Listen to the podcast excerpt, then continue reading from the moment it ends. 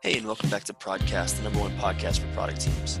But we won't be Prodcast for long. That's right. In January, we're going to be rebranding to Lessons in Product Management. So, on the episode that drops on January 4th, you're going to see a logo change and a name change. Um, so, it's going to, instead of Prodcast by John Fontenot, it is going to be Lessons in Product Management brought to you by Path to Product.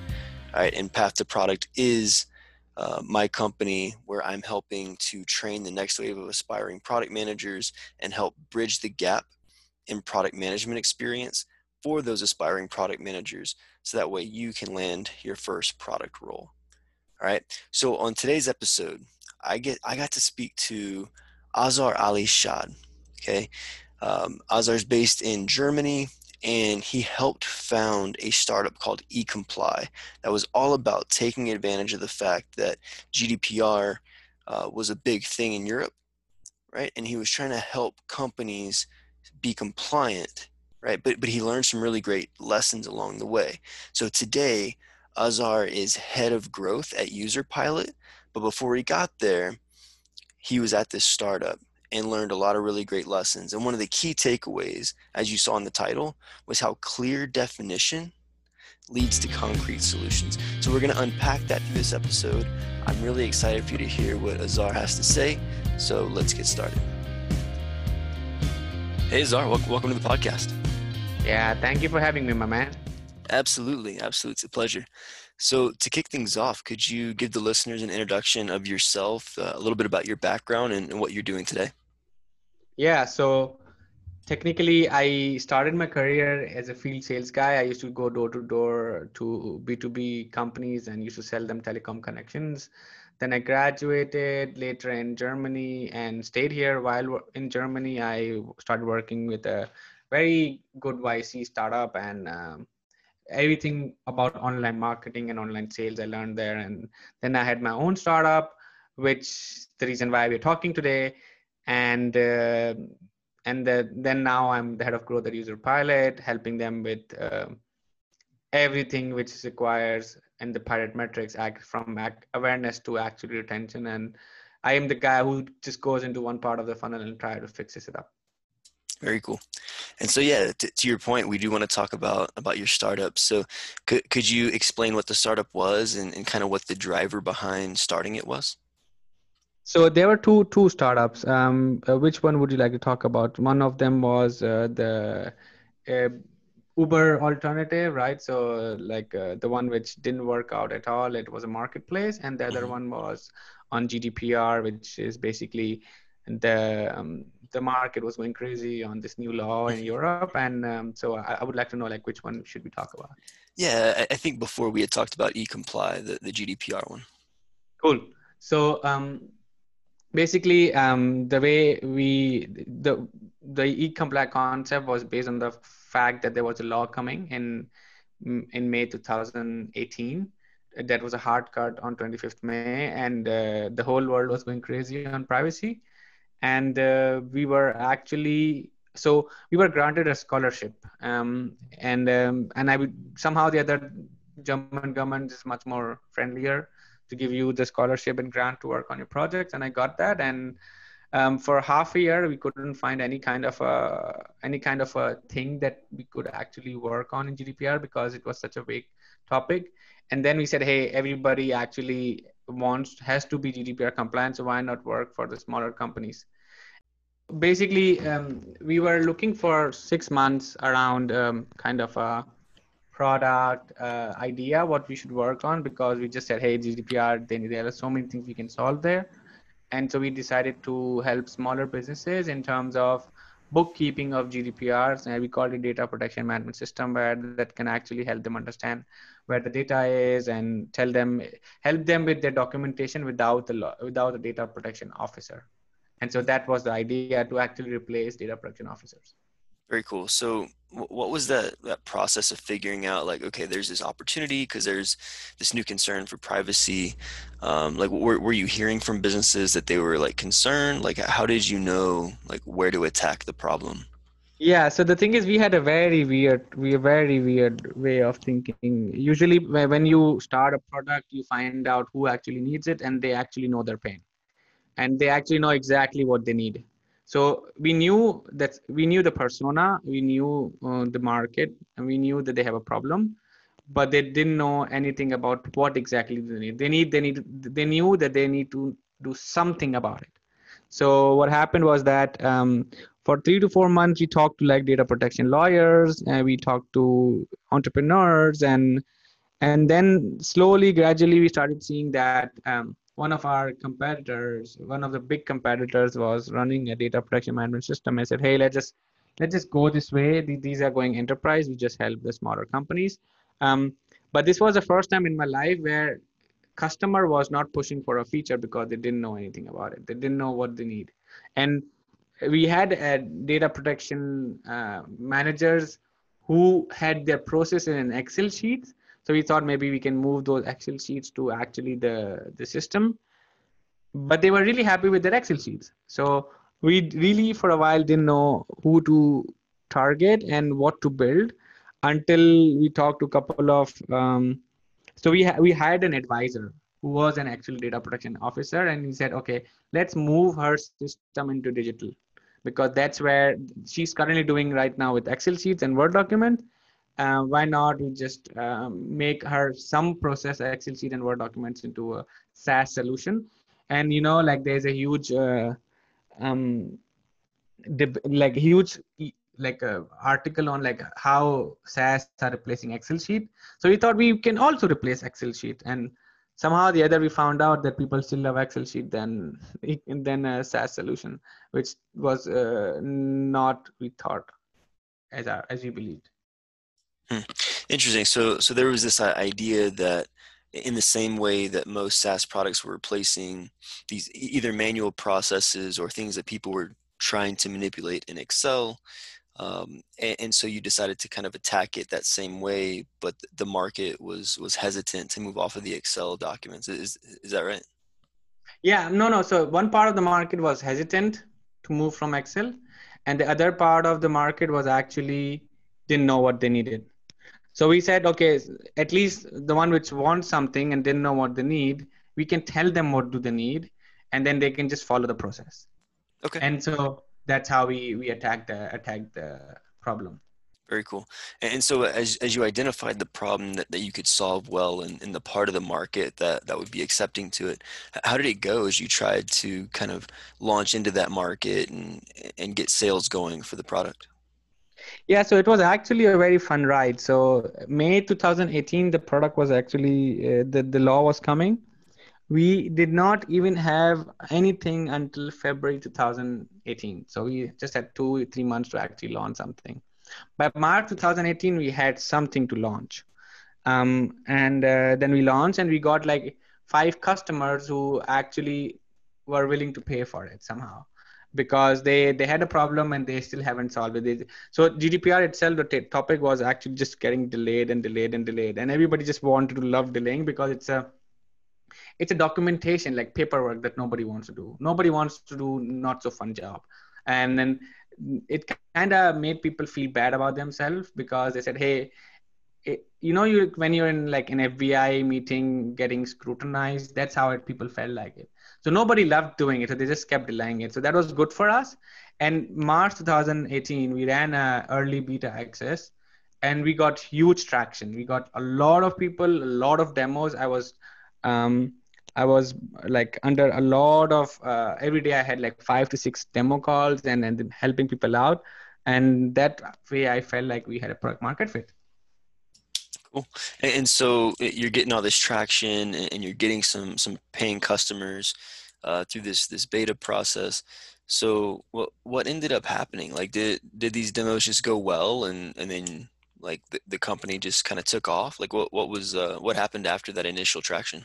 Yeah, so my demo conversion were, rates were actually crazy. Um, we had um, I had like 70% of demo conversion rates, and I'm like I was surprised because a normal demo conversion rate even now 20%, 25% is good enough. So I was surprised, and then till 25th of May, we actually had a lot of traction. Like we had a lot of people just going inside the software, figuring it out, finding it out, and then just buying software. And even until the uh, end of June, people were still buying the software. And suddenly by June 2018, everybody just stopped giving any care for some tool like this because they said, hey, they the deadline has gone. Nobody has done anything. Um, so what happened? What ended up happening was that um, like people were not thinking about the problem anymore, and even like the thing is like we were running after a law that was be forced should have been forced by the lawmakers like you know the data protection um, agencies uh, by each country and uh, it was it, it it should be enforced right? So it was enforced but there was no action around it. So nobody actually got fined the next day. And you must have heard and you must have seen it as well like you know thousands of privacy policy update emails. So apparently everybody updated the privacy policy but nobody actually worked on the data protection itself. And uh, we still know that a lot of companies are not GDPR compliant. Like I'm, I'm pretty sure 70% of them are still not GDPR compliant, but they still call themselves GDPR compliant. And so what ended up happening was that um, people just lost interest in between. And so we had a product. I, I felt like I had a product market fit. My demand was very high, but right after the deadline, everything went uh, south, and that's something I couldn't understand. And even during that time, when we tried to figure out like, hey, what exactly didn't work, um, I couldn't pinpoint because there was no product problem. And even when we went to talk to customers, they said they're happy and they don't have any feature request. Can you imagine a, a software where there is some kind of a need in the market and no customer is actually coming to you telling, hey, I need this feature. So we said, how can you further further grow? How can you further grow? So what we did, like we actually pivoted towards like, okay, let's go towards um, data protection officers and make it an advanced tool because they will continuously need it. And um, so we, we, we ended up working that way as well. Okay, so it's it's interesting that that a market was created based on a legal matter, and then the market almost dissolved overnight because of the lack of legal enforcement. it's uh, it's, yeah, it's yeah, it's crazy, man. It's crazy. I, I can't believe that. I was even in one of the data protection agencies in in Germany that is like really strict actually that actually enforces fines. I was in the call in in that meeting and they said, hey, we are not doing anything. We will only go and try to make compliant companies that were actually um, which were more, I would say, four big auto companies in Germany. That's what they said. So they said we, we don't care about any other company. We just care about like those four companies. And then we will look into somewhere in 2020 or 2021 uh, to starting to enforce this thing. Yeah, that, that's interesting. I, I could dive into a tangent on on the, the legal side of things, uh, in my opinions, but I'm, I'm going to avoid that. But let's um let, let's go to that that pivot that you made to the data protection officers um, as you started having those conversations and tried to make that pivot um, what happened? Like did, did you find a need there that, that was worth solving? So i personally i personally don't uh, this is where i figured out that this is something that i will not be working on for a very long time. So i never loved working with data protection officers because they are most they are the most critical people that i've ever worked with because as soon as they see a website they see 100 problems and they, they don't see 100 problems they want to optimize. They, they want 100 problems to point out and make other people feel bad about it. But we still went ahead with it because there was because if some entrepreneur doesn't need this software every day somebody still need it some every every week at least. And so we found out that data protection officer would be the good market and we pivoted towards that. And that got us a little bit traction where we became like a like a solution where all the data protection officers and import their clients data to us and work that way. So they can always stay updated and they can always change document. They don't have to open a file change the document there and then save it. They can just work on one SaaS but we where where we actually found a lot of traction and growth was so we still kept growing a little bit um, and eComply was still kept growing a little bit on that supervisory role where the data protection officer works. But eComply actually found a lot more i would say uh, market fit when we went to enterprise market. So we said hey enterprise these big companies will take care of and nobody need an enterprise market and so we actually ended up winning against that enterprise market. And so now eComply actually is a very detailed tool that helps enterprise companies. And so one of our biggest customers is the Technical University of Munich that has around like, uh, I would say like around 500 to 1000 employees all around the, the university. And so they ended up using it. They had a really big contract that they could use eComply and we, we had to pivot into that specific um, market just because we saw that this is where uh, it can grow. And so now e-compliant companies still we they're they're focusing on instead of like data protection officers only instead of entre- entrepreneurs there are it, it, everybody can still buy. We still try to fix like the pricing and so any size of company can still buy but the actual money where it lies actually the enterprise market of universities. So they're only targeting german universities that are actually trying to be compliant and want to stay compliant forever. So that's where the market we found as a fit. And that was the story of eComply. Yeah that, that, that's a really cool story on how it started and the different pivots that happened and, and kind of why and what the market drivers were um, and it, it, really gives like testament to like how many outside forces can can drive changes in a startup and in a product outside of just the features or the initial customer that you set out to solve a problem for. Yeah so my learning for this would be that uh, you know they say the number one reason why a startup fails is timing so I would actually uh, relate this to timing. I, I think there should have not been any kind of a, uh, timing deadline. They should have said you have to be enforced, and then and then the enforcement should have been there. So that's like one learning that I found out. The other thing that uh, we already should have figured out as a product manager was that if our customers are not telling us what they really need, um, we should have known that like this will be like this, and we should either get out or go towards more enterprise where people were actually asking for something like this. Um, I actually ended every enterprise who I reached out to was actually very responsive, and those were the signs that I, I we should have looked at. You know, a product never fails. This is my opinion. A product never fails. What fails is the market, and I think in this case, this is a classical sense where the market has failed uh, to adopt a product. Maybe it was too early for the market. The competitors who are in the market right now they have a complete end-to-end solution and they are growing still as fast. Um, i saw a TechCrunch article they are like valued around 75 billion. And they were they started uh, just like us. But the thing is like we ended up choosing a small business market and they ended up choosing multinationals. And that's where we should have been. So if somebody has to learn from this story is that you should actually do, you should not ignore where the market is going and where the where that problem actually is solved. We thought that we were actually small businesses. We can understand small business better so we should serve them. But it's not about what we want but it's actually what people wanted and we kept ignoring it.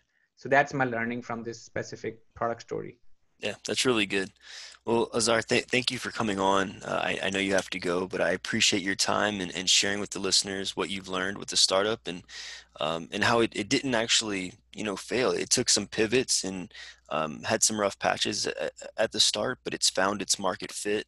Uh, it's moving forward, and even though you've moved on, you help create something that's still adding value today. So thank you. Yeah, no worries.